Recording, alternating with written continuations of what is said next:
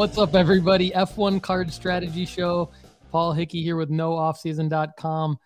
Rob, not Bob Misora, in the house from Bob's Card Market and the Card Treasury. We're coming in hot. He and I just joined the stream, or I just joined the stream like uh, right at showtime, and uh, he said this should be interesting. it's going to be very interesting. Very interesting. We're winging it. This is the ultimate um, form of winging it. It's the ultimate form of winging it. We're just having fun on the F1 card strategy show. Um, go to nooffseason.com and get a free 30 day trial of our premium membership there. Uh, would love to know what you guys think and check out bobscardmarket.com to join the Discord. More on that later. But uh, today, so we had our audience members uh, write in after our last F1 card strategy show and say, hey, love the show, but would would love it if you could break down some some prospecting. Um, and so I did a little bit of research. I don't know if you did. Oh, a, li- a little bit is is the right word. That's, So- that's the right way to phrase it. So I have three guys, like three and a half guys to talk about. I have half of a guy because we already know who he is. We've already talk, talked about him a lot, but I have three guys to talk about on my list. Rob, what do you what are you seeing in the F F2? So just to clarify, like F1 card prospecting, what does that mean? So Right. basically to me it means um since 2020 the release of the inaugural release of the Topps chrome uh and and and sapphires right um they've started they've included f2 drivers starting in that release and so then in, they did it again in 2021 they did it again in 2022 so for the three years that we've had the Topps chrome releases of the f1 product there's been F2 drivers in there. So, uh, for those of us who are familiar with baseball prospecting, which I think most of us are, it's a similar situation where you've got essentially a certain amount of uh, spots. They're called seats in F1. For those of you who don't know, many of you listening and watching already know that. There's only a certain amount of seats. There's two seats per team, and there's 10 teams. So, there's 20 drivers in F1. And then F2 is a logical place where when a new driver uh, when when a team needs a new driver. A lot one logical place is F2, but it's not the only place, right? No, um, it's so it's, it's it's so it's like there's you know there's there's IndyCar, there's NASCAR, there's there's all sorts of go karting. There's stuff that I don't know about because I'm not a huge racing guy. Um, so there's also this- the reserve drivers. there's the reserve drivers, right? So does each team have one reserve driver? Is that right? Just one. Not even every. I was trying to do some research and figure all this out, and my head was spinning. And not every, not even every team has a reserve driver. okay. So it's it's. I think it's a financial thing if they want to afford to have a reserve driver. Because I was like, who's the reserve driver for Williams? And like, no one came up. Like Google didn't Yeah. have an answer for me. Yeah, that's a good point. So like it's so in baseball, it's a sim it's really as simple as like low A, high A, double A, triple A majors, but with with some Arizona Fall League and some complex league and other things mixed in. So, but it's pretty much easy to follow. Like, okay, so and so is the number two prospect in the blah blah blah organization, and they're gonna project out this way in the future. And there, by the way, here's where they were drafted, and here's what their signing bonus was. And so you can put all those factors together to invest. Whereas in F1 prospecting, I think there's a couple different there's a couple different struggles for the sports card investor. I'm, I think we should lay this out first, right, Rob? Yes, it's very important. The So- struggles are real. The Well, struggles just- are real. just before you get into that, like Yeah. about the struggles, like in general, we're learning F1, and we talked about this on the previous podcast. Is it's new? The card market is new, and from 2020 till now, and so we don't have a lot of data, and so we're trying to go off of what we have and compare that to other scenarios, whether it's baseball or or whatever. So that that alone is is a struggle. Yeah, that's true. There's not as not as big of a sample size of data to go on, and I think I'll probably keep referring to baseball consistently because in baseball you have the call up spike that we talk a lot about on the other shows, and the in in F in F1 we've seen some hype around some news, but it doesn't always necessarily result in a spike in prices. Um, and we'll talk more about that later. Another another sort of tricky thing is, yeah, we hit on this a minute ago. You just you don't really know. You know that I think around July, August, there's a lot of rumors around and I think in August, right? We talked about this in the last episode. That's where a lot of the news comes out about who's going to have what seats in the previous season, even with a couple months to go in the current season. So that's different. Um, I think that's a time frame to keep an. I think now is a time frame to have this show. That's why we wanted to do it like at the end of May because we're still a few months. We're still a few months ahead of when maybe some news would drive prices. So I think that's why we're doing the show today is like we don't know what's going to happen, but I think that the selling point for what could happen would actually be one of them could be in August ish when the news comes out. Yeah, they, they call it the silly season, where the summer break, um, when they take them, I think it's like four to six weeks off, but that is when they're going to pretty much decide who's going to be have the seats for 2024. And yeah, they still have four five months left of the season, but they need they need time to um, you know do simulators, get the the new cars are being built for 2024, so they have to like get fitted for that all that stuff, and so that's when they kind of iron all that out. But yeah, it's very the the little research um, I, I said I did research. I guess more than a little, but I would say I have little answers from the research. Yeah. So, um, but the spike, just like baseball, is the call up, is the announcement of this particular driver is going to have this seat, and that is the spike. Now there are other opportunities that I was looking at your your boy Piastri because um, I think he's one of the examples that we have where he had a card, he was an F2, got there was more drama around his call up, if you will, than than normal, but um, that was the spike. But um, I don't know if you're able to what direction you want to go if you want to pull that yeah. up. But market on market movers, I noticed something pretty interesting on there. Yeah, I think we can go in that direction because um, I, I think the final point that I want to make is that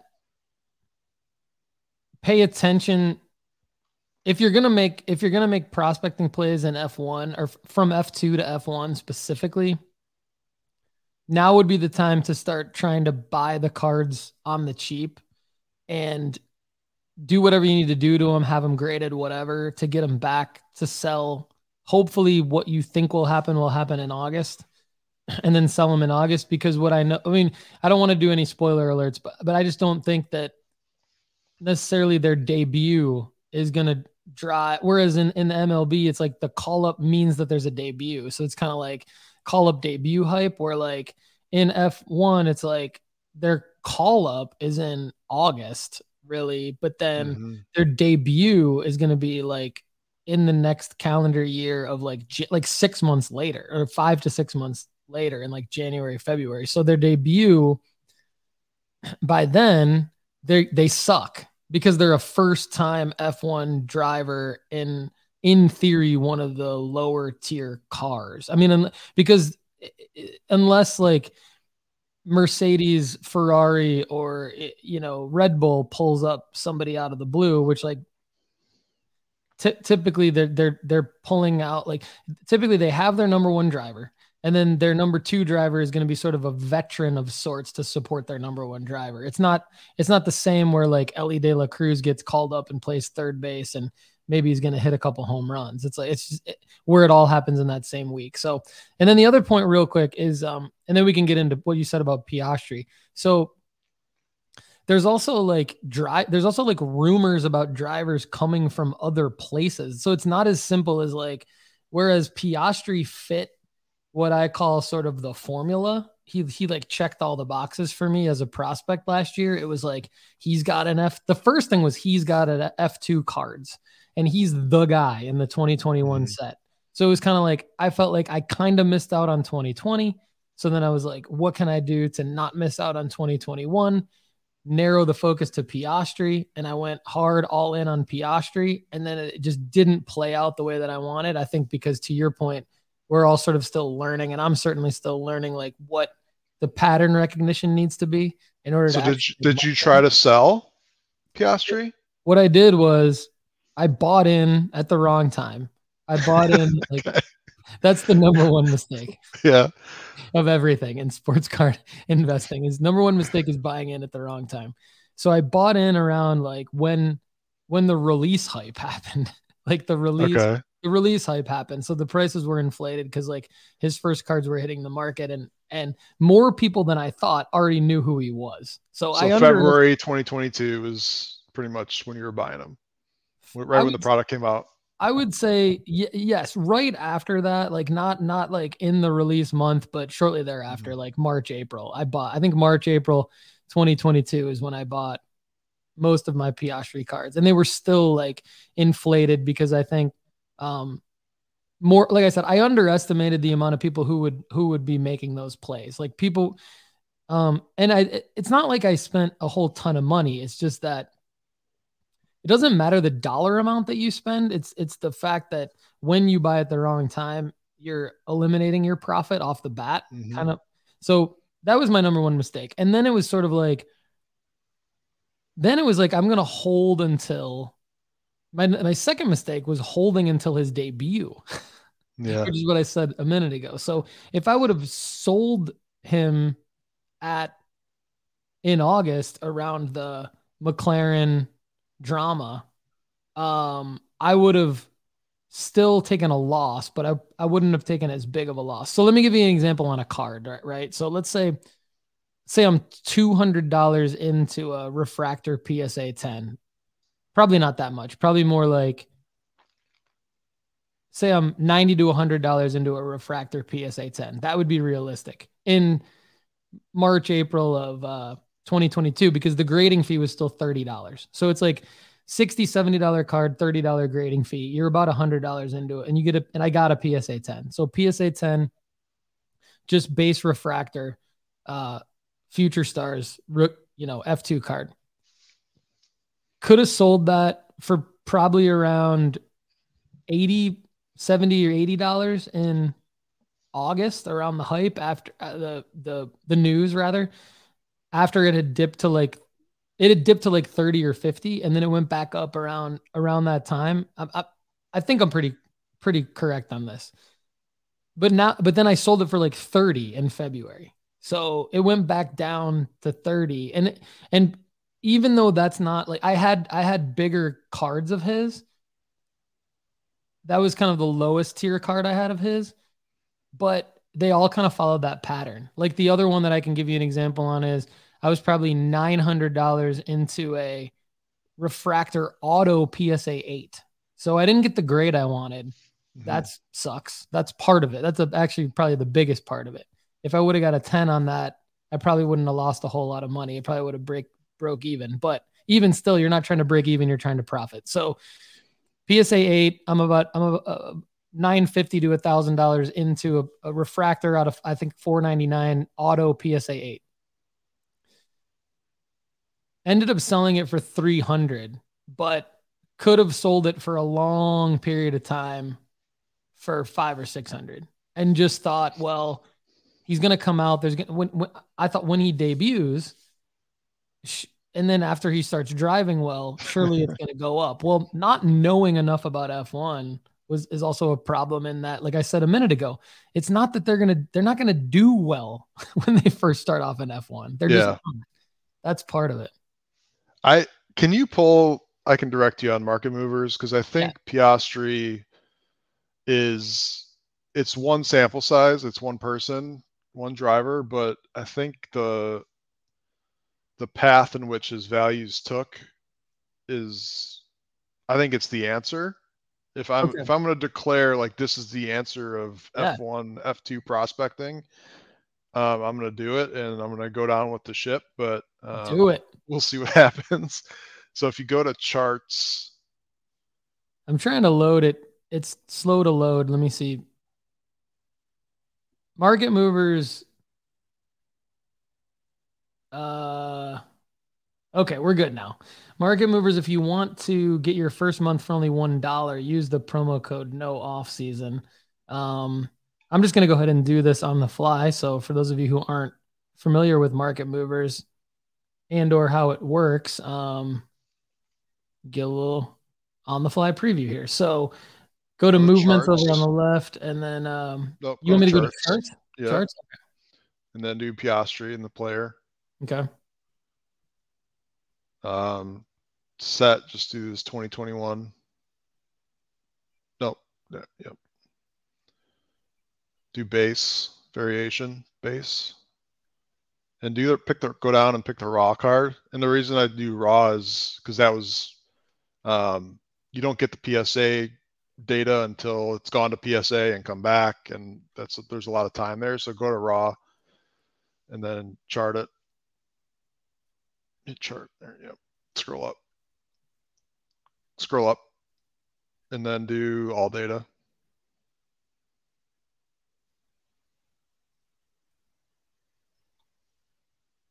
All right. So your chart looks different than mine. Maybe you pr- pick something different, but okay. Anyways, so, it's a similar. I think it's a similar thing. Is so this you can see the the far left is when the release, right? Yep. And that's when you bought, and it kind of fluctuated a little bit, went down a little bit, and so when it went down is I think right now end of May, that little dip. So that's why we're saying like now is probably a good time to if you're going to speculate is to buy and then you see August of 2021, September, August. That is when that big of 2022. 22, sorry. Yep. So that's when the announcement happened, right? So yep. that is probably is one of the peaks of the life cycle of an F F1 card. But then the look between that and that other peak, which is the debut, right when the F1 season is starting, like look at how far down the cards went. Like yeah. in October, December, November. So my theory and what I'm declaring now is like like a lot of sports during that time actually, like baseball and basketball even. Like that's a good time to buy F1 cards. And if you're going to prospect on them, I would do it then because you actually know who's going to be in the seats if you buy cards now in preparation for the August uh, peak, you don't you're going to gamble and you're going to lose because you don't know who's going to get the seats. Mm-hmm. But you can wait till you see who gets the seats. Wait until November, December, buy their cards, then sell them right before the season starts. As that hype builds up, definitely sell them before they start driving because they're young and they're going to drive bad. Yeah. Like, and then be done with it. That's right. Okay. So I love what you're saying, and it's totally different than what I said a minute ago. So I'm glad we're clarifying this for the audience. So and both are both are both can work. Like you can buy cards now in preparation for the August hype, but I think there's more risk there because you don't know who's going to get the seats. Yeah. Whereas if you just waited till August, saw Piastri got the McLaren seat, and then in November bought some cards and then sold them in February, you would have been golden. Absolutely. That's a great point. So now Rob already gave this disclaimer, but I needed to give it again. like this, this right here is one sale. Right. right. So like, so while it looks on a chart like, wow, that's closer, like that is around his debut kind of a thing, or shortly thereafter debut.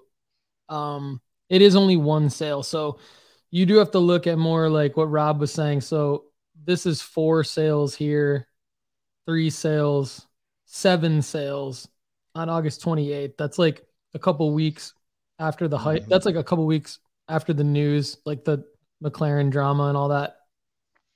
Yeah.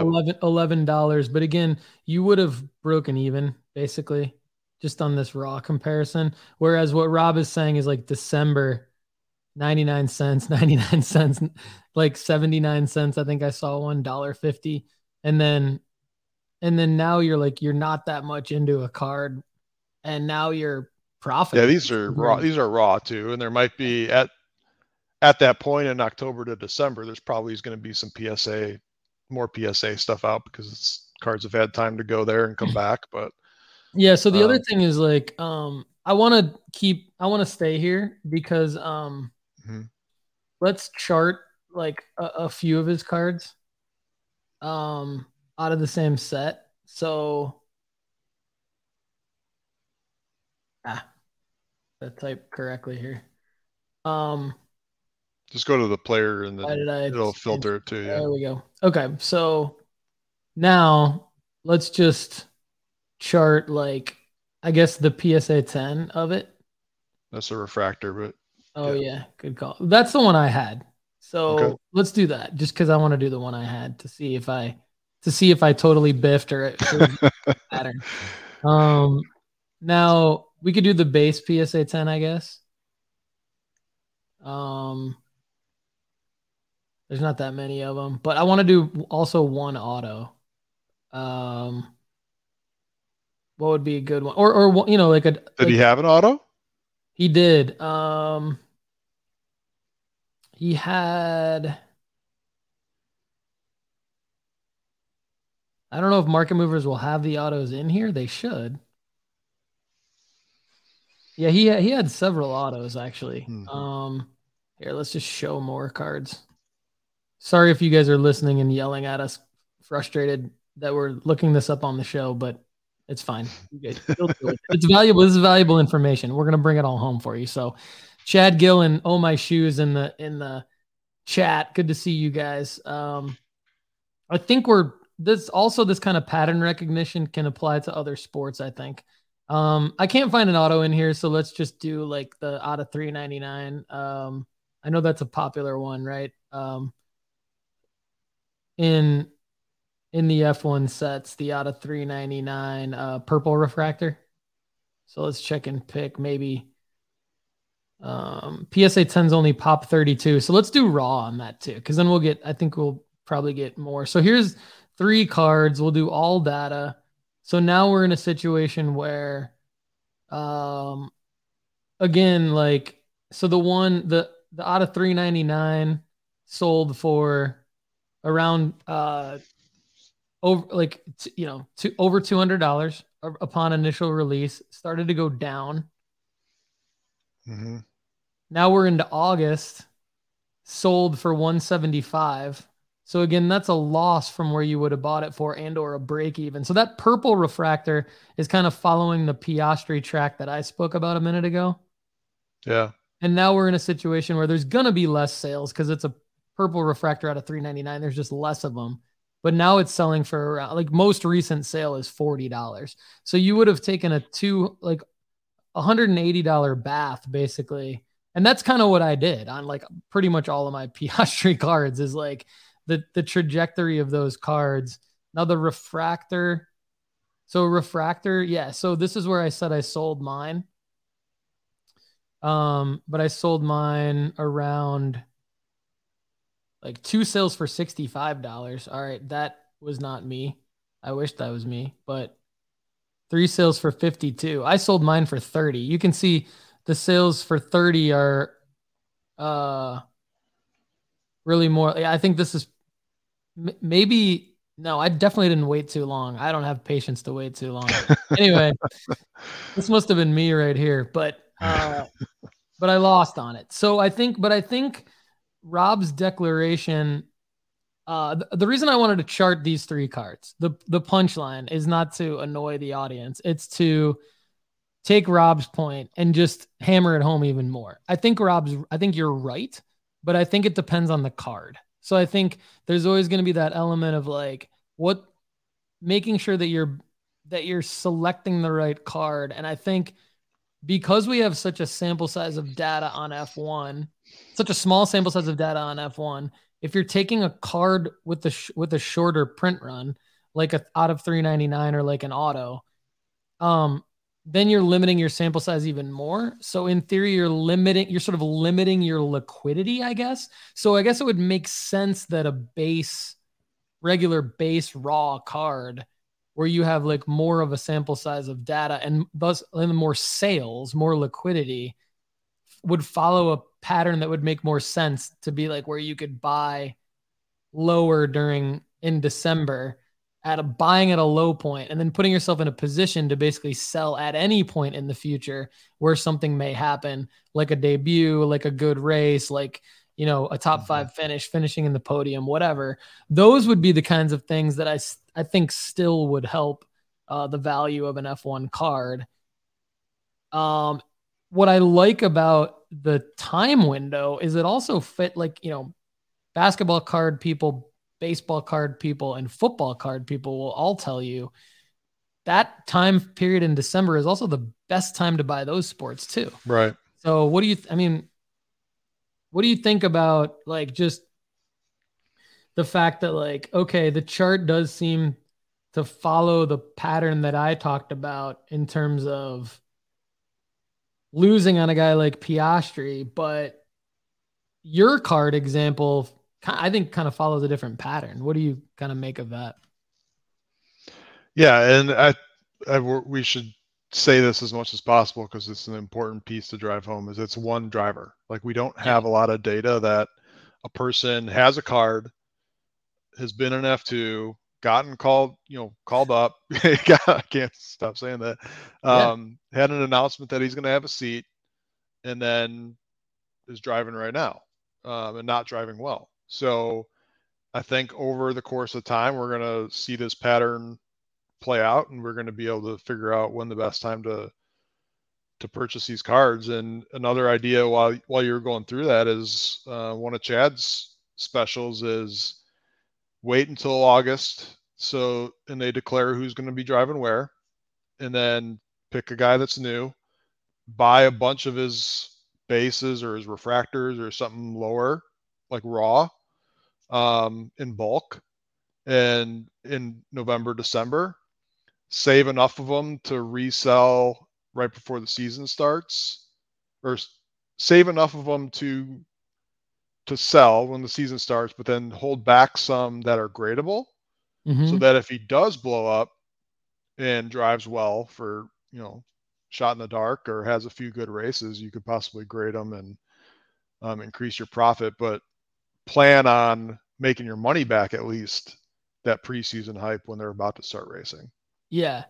So let's go into the um the top three guys or the like I I hesitate to say I hesitate to say like top three guys because I don't even know if if I believe that I would buy these guys. And again, we're sort of underscoring the point. The I think the overall point of this show is that it's like figuring out how to make money on F2 to F1 prospecting because let's just sort of get get to that punchline. Like to me, even though they're even though it's tricky that we don't know where these drivers could come from and get these seats. And they do regurgitate drivers too a lot. Like it's like an NFL head coaching carousel. And you, you see the same name in a different seat, just like you see like the offensive coordinator going to the head coach, back to the offensive coordinator, back to the head coach. Like it's going to do that. And it's going to be frustrating because you might have bought a guy thinking he was going to get a seat and then it doesn't happen. But that's why another reason why I like what Rob said is like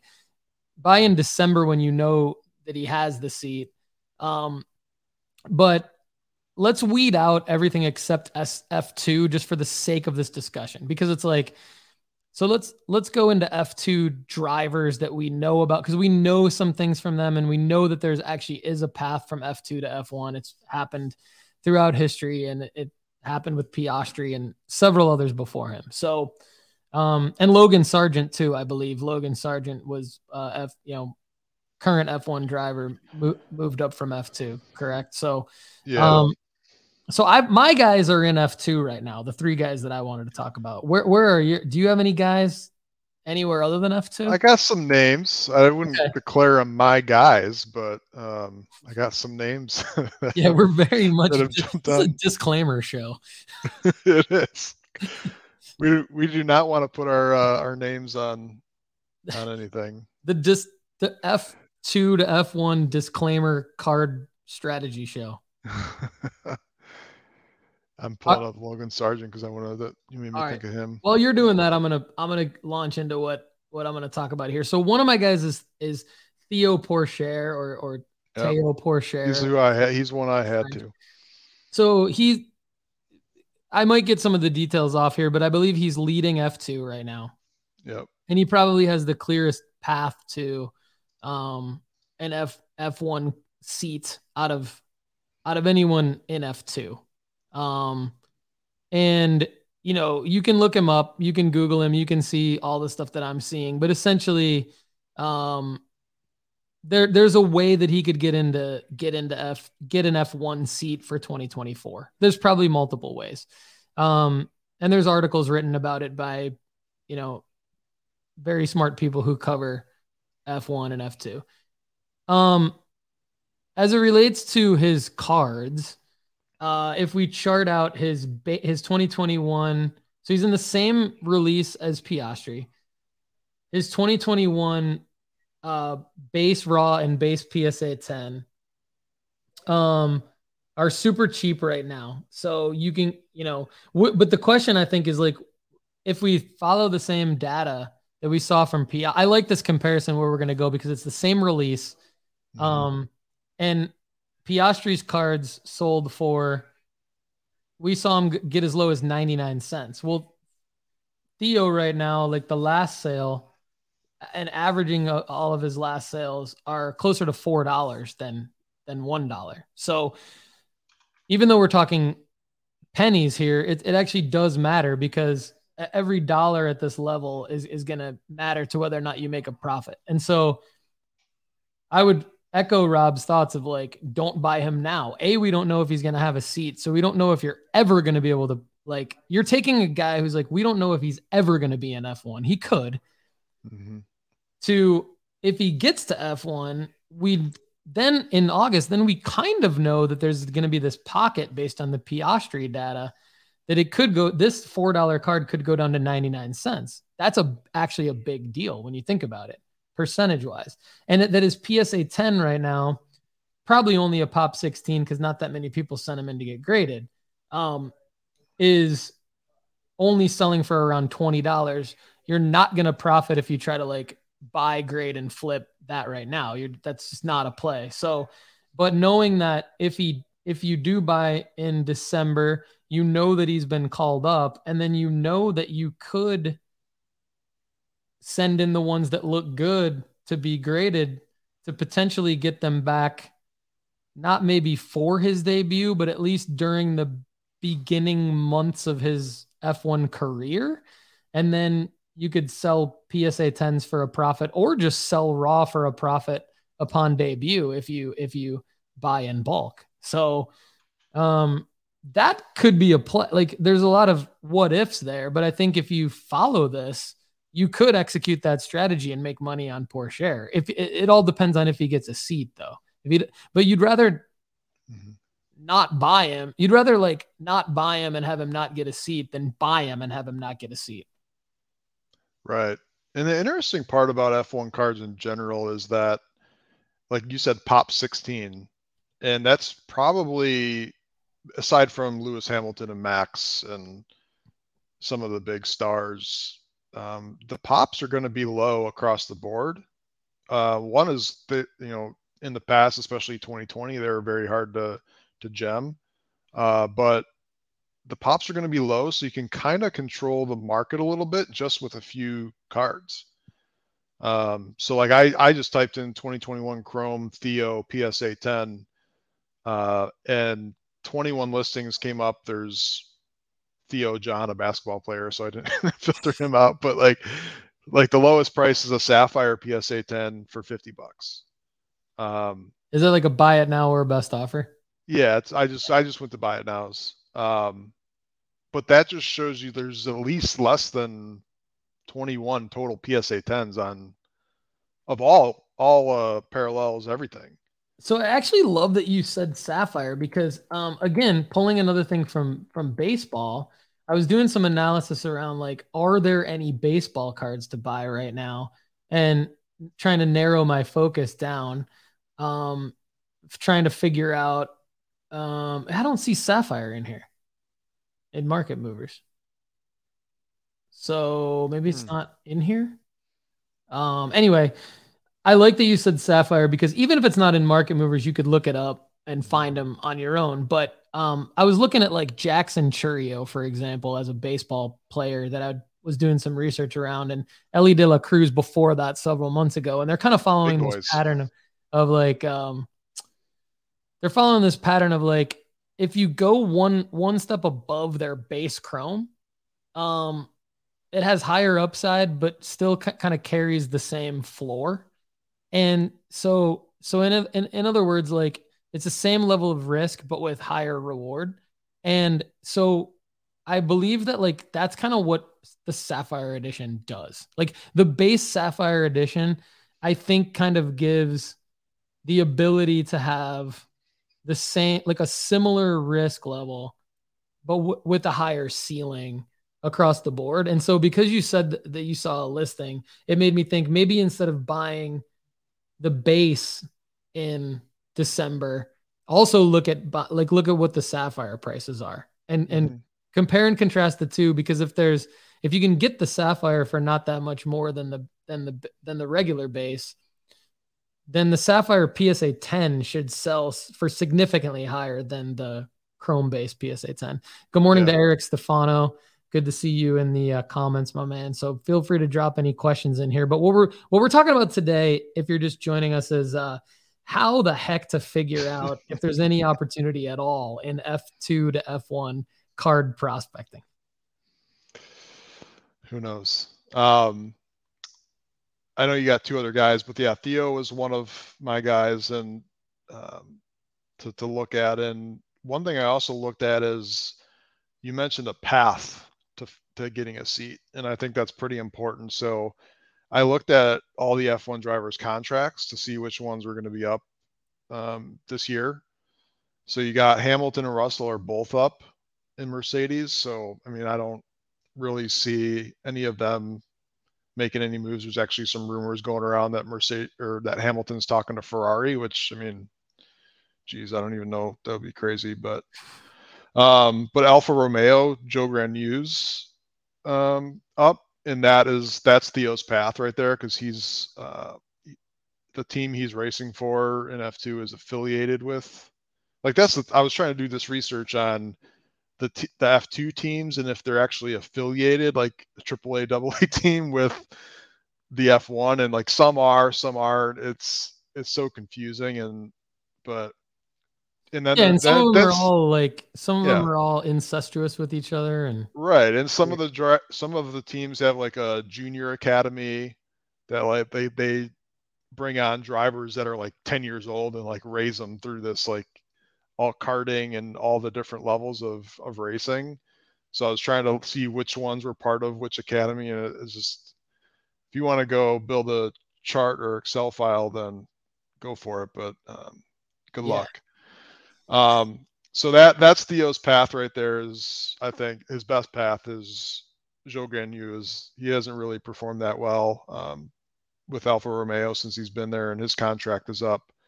Um, but I think um, two big ones is AlphaTauri, Tori Tari. Um, both of their seats, Yuki and DeVries, who's brand new, signed a one-year deal, are both up. And Red Bull has a good Red Bull AlphaTauri has a good junior academy, and in F2 there's like six drivers that are part of that like academy. So that I, I think you could see some some move. There's a possible path for someone there, and we can talk about some more drivers um, as well. But yeah, for sure. So if you want to if you want to speculate and you want and you really wanted to buy now, it's not a bad time to buy. It's just doesn't appear to be as good of a time to buy as December based on the data. So we do have some t- while we're we are still all learning, we do have like clear takeaways from this episode. Like buying like we're, we have a narrow focus around guys. First of all, there's not that many guys. So that's a positive. Secondly, we do have a time frame. We have a time frame where we know things happen. And that that's the other formula to this. Part of the formula. And then and we have a time when we know it's a good time to buy and sell. So actually we do have like a really good framework. I think what we don't what we don't know yet is um, exactly what your reward would be because we don't have the, there's not that many years of this happening. So we can't really say, hey, you know, it looks like if you buy this card and and have it graded you know, this is what your potential reward could be. This is what your potential uh, loss could be if it doesn't get the grade that you want or whatever. Um, and then, and even like flipping raw, we don't know, like, we don't have enough sample size of data, but we do, we do have like everything else, which actually is kind of a big piece of the puzzle. So I'll go through my other guys and, um, just another disclaimer this is the disclaimer show is like i don't know anything about this guy that i'm about mm-hmm. to talk mm-hmm. about other than what i looked up on the internet in preparation for this show um, but i did find a young driver who is only 18 years old and who has won a race in f2 this year named ollie bearman and uh, he does have a card we're gonna have the same three guys aren't we we might. So, so I'll let you do the last guy, and then it's gonna way, be it's gonna be your third guy. Your thunder on all three guys. But it's good that I mean it's good that we that we're aligned on who could be who could be the guy. But like so this this dude has like on the plus side, he's 18 years old. He's won a race. There's a little bit of hype around him in the, the F2 circuit. He has seems to have like a Instagram following, and he seems to be on a Ferrari track, if I'm not mistaken. Which mm-hmm. those are all positive things for potential value. Um, what's kind of a negative right now is that he only appears to have this Topps Now card, which I guess you could argue maybe that's not a negative because when somebody only has one card and it's as clearly his first card, um, that's the card you go after. So until another card knocks it off its pedestal, which I'm sure will happen. I'm sure he'll be he'll be featured in in the I guess the 2023 release that will come out in 2024. Um anyway, that's him. so I, I had to say I had him on my list too, and that's him. Funny enough, funny enough I, about him. Yeah, funny funny enough, I I noticed it was the Topps Now card, and it, it kind of got me thinking like this is kind of similar to your SI for Kids play and that Topps Now could be like the first opportunity to get these F2 drivers. And maybe it's worth keeping an eye on them. They do Topps Now cards for the F1, but I think when there's a big moment in F2 like this one, um, it's pot. I mean, it might be a good play just to pick up a handful or something.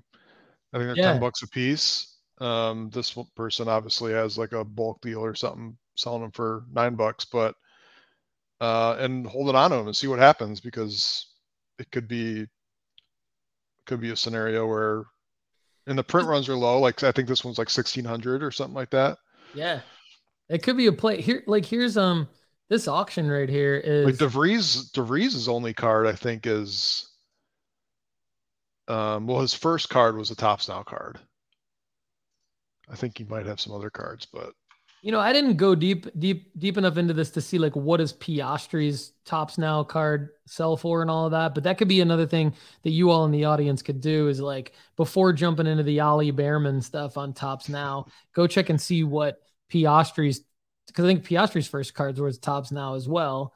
Um, go see if they're selling for anything. But like it could be a play. I mean, look, if you're spending less than ten dollars to get a card shipped to your home, then there is always an opportunity to sell that card for more than $10 at a moment in the future. The problem with this entire discussion is that we don't know if there ever will be a moment for any of these guys. Whereas, like in baseball, we know there's going to be a moment. Um, right. So, but yeah, uh, anything else to add on Ollie? And if not, you just go to your your third guy. So I don't. Maybe we have a different one. I doubt it. It's going to be the same one. Okay. Um, the third guy I had was Ayumu Iwasa. Is that, is I have no clue who that is. So we have two third guys. So tell us about him. So he is uh, he's part of the Red Bull AlphaTauri family. Um, he is uh, won a race, I believe, or maybe he hasn't won a race. No, yeah, sorry, he won Melbourne. Um, so he's third currently in the standings for F2. Um, but is uh, from what I read and research, a really good driver and has performed really well, obviously based on the standings and part of the Red Bull AlphaTauri. And I just was thinking through Yuki Tsunoda's contract being up and the possibility that they, I think they're both Japanese, make a not like a swap, but replace a Japanese driver with another Japanese driver. And if you think about like, because part of another angle we haven't really talked about is the popularity of the drivers and do they bring money with them? Do they bring sponsorships with them? And that is that's why Ricciardo's around because he's like the face of F1 after Drive to Survive and people love him. He's got a good personality. Like he brings in fans and money. Um, and that's why he's like always kind of like hanging around and he's a reserve driver now and stuff. And yeah, but um, just another angle there. And I think uh, he was the one I had um, as my yeah. third driver so on the list.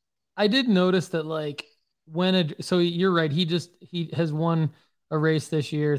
Theo's number one in the standings, but um, the other two guys that we mentioned have each won races, and I did notice that like Theo's refractor raw is up as well. Um, so there there do appear to be some like single sale moments during the F2 season where you can actually sell F2 cards for a profit, like if these guys win a race. So that's like a that's not like an F1 card strategy play as much as it is like a trying to play the market of the F2 circuit, which is like another maybe it's a thing. Um, probably not fully flushed out yet, but it looks like it could could happen.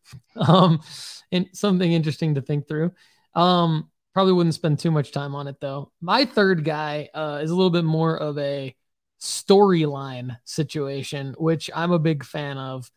For those of you who've who've uh, listened to to our content for a long time, um, it's Enzo Fittipaldi. So Enzo Fittipaldi um, is part of the you know the bloodline of the Fittipaldi racers, Emerson Fittipaldi. Um, there's yeah, I think his his dad and his grandfather and probably others that I don't know about because I don't really follow racing that closely. Um, have raced, I think, not only in F1 but in like IndyCar and other places. And so, but it's a name like Fittipaldi, I think, is like a household name, even though even for people that don't mm-hmm. follow racing at all. And so I think that that will play a factor. Now he's like not really near the top of the F2 standings. He's already 21 years old, which is like super young, but also like old compared to like uh, some of these other guys. Um, but he also like apparently uh, crashed in 2021 and had to have brain surgery. And oh, really? I didn't know like, that. Like minor brain surgery to like reduce swelling, but it was like uh, an ordeal.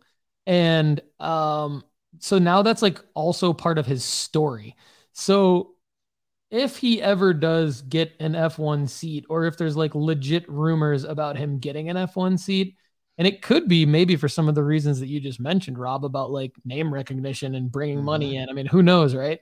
Um,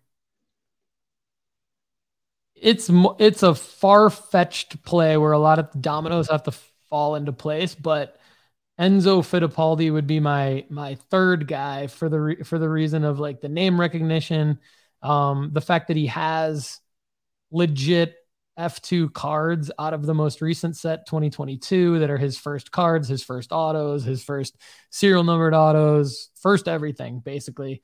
Um, now he did, I think he had yeah, no, I don't think he had any Topps now or anything. I don't. I think actually because I did do research on him last year, and he did not have any cards. There was literally like a business card that he had signed in person, and that was it. Um, so not that he's like a top tier prospect or anything, but his cards do sell. Um, I think for the for the reasons that we've already talked about, like just the whole prospecting angle, name recognition, that kind of thing. By no means is he like dominant as a driver, but he's in the mix in F2. He's kind of like average and um, has the name recognition and he has the cards. So he's my third guy. His his brother is the reserve driver for for Haas. Haas. Okay.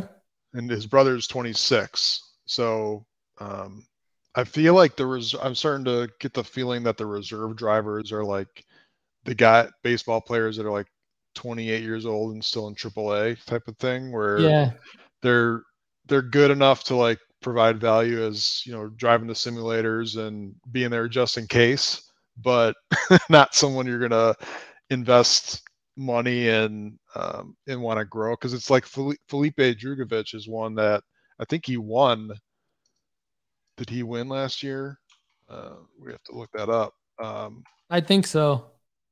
But so he's good, right? I think it was him and Theo, and Theo ended yeah. up finishing second, and I think Drugovich won it. So he's good, and he's the reserve driver for Aston Martin now. Um, and his first cards are out of the 2020 mm-hmm. inaugural set. So it's like, I feel like if you're a reserve driver and young, you still have a shot. So there's another angle besides the F2 guys. It's these reserve drivers that, um, because all it takes is like an injury or something, just like any sport. They hop in, they have a good race, and then other teams notice them, and then they start the soap opera begins where they're trying to get their contract and uh, yeah. that kind of that happened with DeVries actually last season. He filled in. I forget who he filled in for. Um, someone was hurt, and then he ended up getting a seat the next year. Yeah, interesting. Well, you know, those moments are going to be hard to predict. It's almost like uh, it's it's kind of the same thing as like when uh, Zach Wilson went down a couple years ago and Mike White came in and lit it up. And then all of his, all of Mike White's cowboy rookie cards, like 10x in price overnight. Mm-hmm. The equivalent of that, I think, would be like uh, Drugovich, uh, wh- whoever has a seat ahead of him, like has a heart attack or, I mean, gets hit by a bus. And then Drugovich has to race and then like races well for a couple races. And mm-hmm. then like whoever was holding his cards get to, get to right. sell them all and everything like that. So it's possible. It's possible to like have something like that happen, but it's like it's as un it's highly unlikely to time something like that and and make that prediction. But yeah, I think like earning a seat is obviously like more significant than just like stepping in for a few races.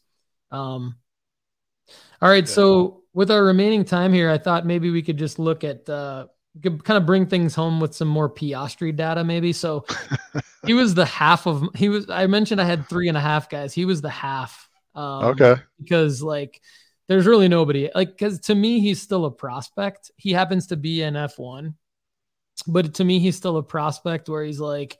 He's like the Jordan Walker or the Volpe, where you're like, okay, he's been in the big leagues, but we know he has potential, but like, so he's already had the initial call up hype, but maybe there's a resurgence of like a Jarred Kelenic or whatever, where he sucks, but then he like comes back and starts hitting or whatever. And so maybe like in the, so I guess the question is like, since he's kind of the only one, since there's only been a couple of years of this to go off of, he's kind of the only one in this scenario where it's like he was the prospect, he got the call up. We, uh, we looked at the data. Now we're in a situation where he still projects out to be an F1 driver for several more years. Mm-hmm. So the question is, is he is he who everyone thought he was? And if so, then would we not want to look at buying some of his cards now and then holding them for when he ends up maybe? I mean, we saw it happen with Leclerc a couple years ago where Leclerc was kind of in a situation where it was like he's going to be the breakout guy. And then he did at the beginning of last season he didn't keep that up through the whole season, but for the first few months, he was like in the lead of in the in the drivers championship lead. Um, so I mean, if and and and if you go back and look at that data, that was super significant to all of Leclerc's cards. So I'm just saying, like in the future, if Piastri has a run like that, his cards in theory should do the same thing. So then, like, which cards would be um, which cards would be worth buying uh, of of Piastri's. I'll tell you why. I just had that look in my face in a second. Um, all right, so. so it looked like a bird was flying above. Why don't you take over and comment on that real quick, and then I'll chime back in. Um, it it reminds me back to baseball when we were comparing F1 to baseball a lot. It's like the rookie card, the rookie guy that got called up and sucked for a little bit, and then played for a year. Everyone forgot about him. Had his rookie card come out and then it's the perfect opportunity to to buy a card because he's going to turn things around. Like these are young drivers that are trying to figure things out. And I think one angle that we haven't talked about, probably because we're scared to, um, at least I am, is how much the cars matter. And mm-hmm. like, what if what if all these drivers were in a Red Bull car? Then we really truly see who the better drivers are because they, they all have different cars, and so we have to take McLaren as a whole. Like maybe Norris and Piastri are both good buying opportunities because McLaren's got all these improvements that are going to happen. Like I don't. That's the part of F1 that yeah, that's uh, a good point. We're not. I'm not too familiar with, so maybe we need to have someone that's technical and knows cars and all that stuff to say, you know, who are what teams are buy lows. Yep. Um, yep. That's way beyond my pay grade on this. Way above my pay grade. Because that that that could open up some other buying opportunities and. Yeah, that's a good point. All right, so so I like that you said that. All right, so let's let's uh round out the show with just um a, a point that I want to make, but I'll, I'll get there in a second. So when you look at let's say we do want to buy Piastri for those reasons, right?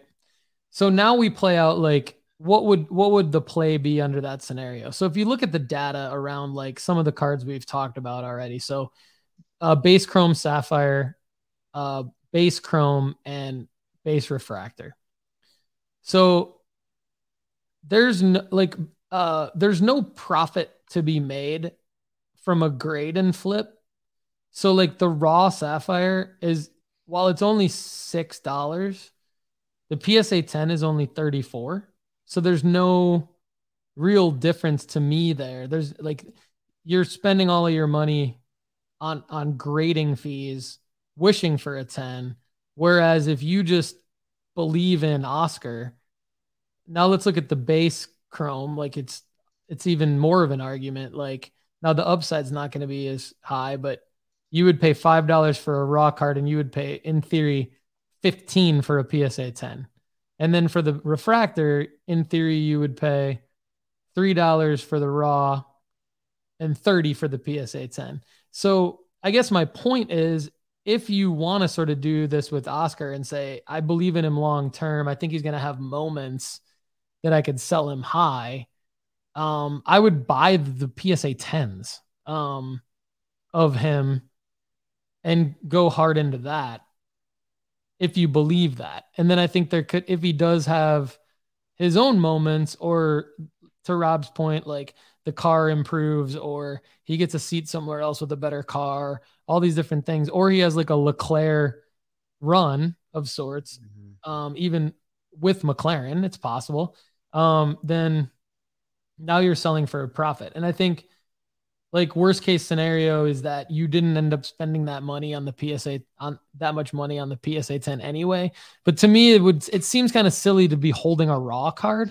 I mean, unless you have a counter argument to that, it seems uh, uh obviously an auto like more expensive card like that would make more sense to be holding a raw card. But I think at this, if we're talking about this level, trying to make like a semi bulk Oscar play to try to have some upside if he makes a run uh, I'd be looking at like really probably just the PSA 10 Sapphire Edition and the PSA 10 Refractor.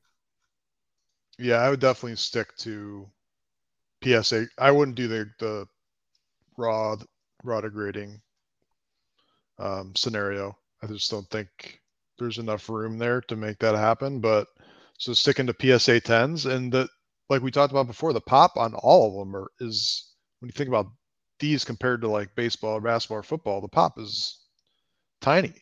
Yeah. So whichever direction you go, if you stick to like a parallel, maybe ideally a numbered parallel, you can control the market a little bit. And I think the, the, the F1 market as a whole is it's still maturing a little bit. And there was the big fad in 2020 where everyone was buying it because it was the first F1 cards.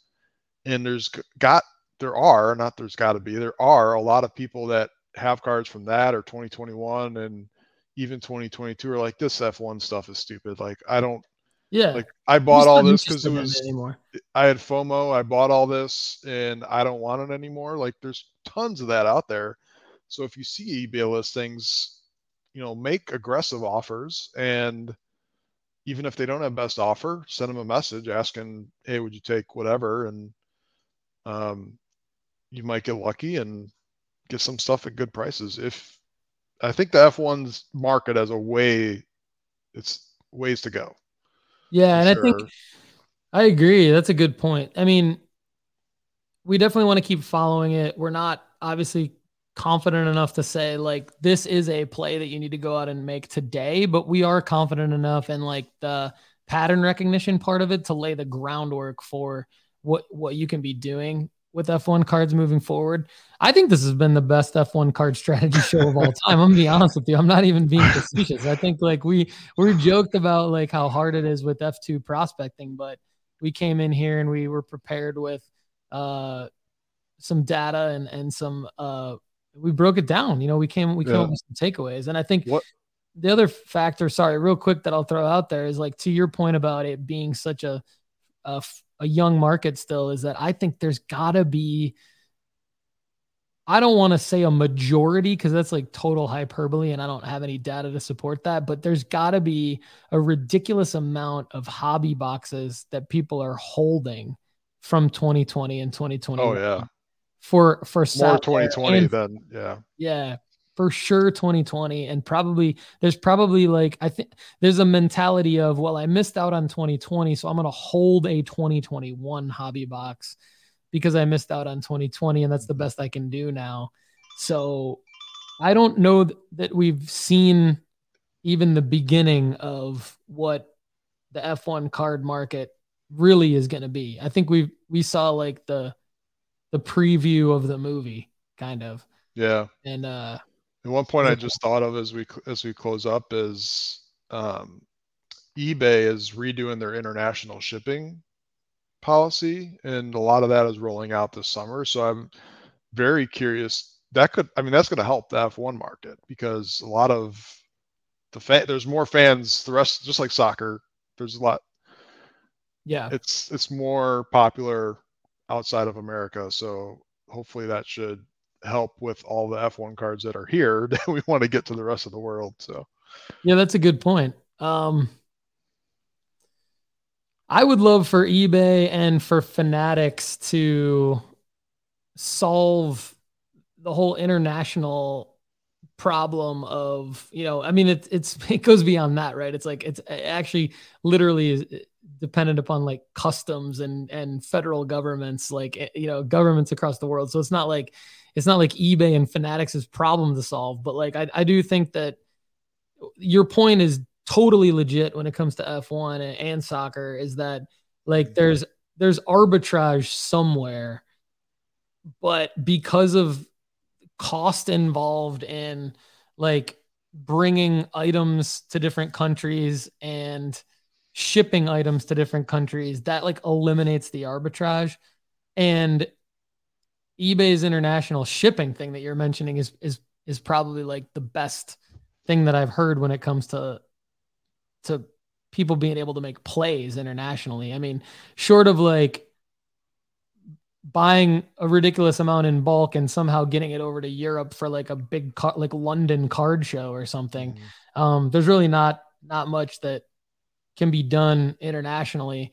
Um, I mean, there's even logistical problems with like C- Canada to the US and stuff. So, mm-hmm. um, that's like, and there's a big F1 market in Canada, big soccer market in Canada. So I think like big businesses like eBay and Fanatics, they'll figure stuff out to help combat that. I know they're both like dedicated to sports cards more than anything else, pretty much.